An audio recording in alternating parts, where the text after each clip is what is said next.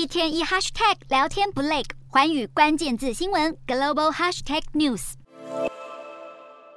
上个月三十号，印度西部古查拉迪省这座横跨莫丘河的吊桥断落，造成严重伤亡。一号印度总理莫迪亲自前往现场视察，并且向受害者和家属表达慰问，下令确保一切支援，并且彻查事件。同时，当局持续搜救工作。然而，河水约三公尺深，而且非常浑浊，增加了行动难度。此外，监视器画面显示，先是有男性游客身体呈大字形用力摇晃吊桥，几秒后支撑吊桥的绳索就断了，而桥上的游客更连同桥面一同坠落。如今河面上只剩空空的绳索和安全网。而事发隔天，当局就逮捕了吊桥营运承包商奥瑞瓦集团相关的九名人士。此外，印度警方的调查也指出，吊桥断裂处电缆生锈失修，如果及时修复，可能就能够避免悲剧。而分析指出，这起意外至少有三大疏失所导致。吊桥尚未验收合格就重新开放，现场又没有救生员，再加上吊桥的人数上限为一百五十人，但当天至少卖出五百张门票，引发质疑。业者只顾卖票却不加管控。然而，印度公安意外事件频传，一号有民众受够了，走上街头示威，并且要求古查拉迪省的行政首长下台负责。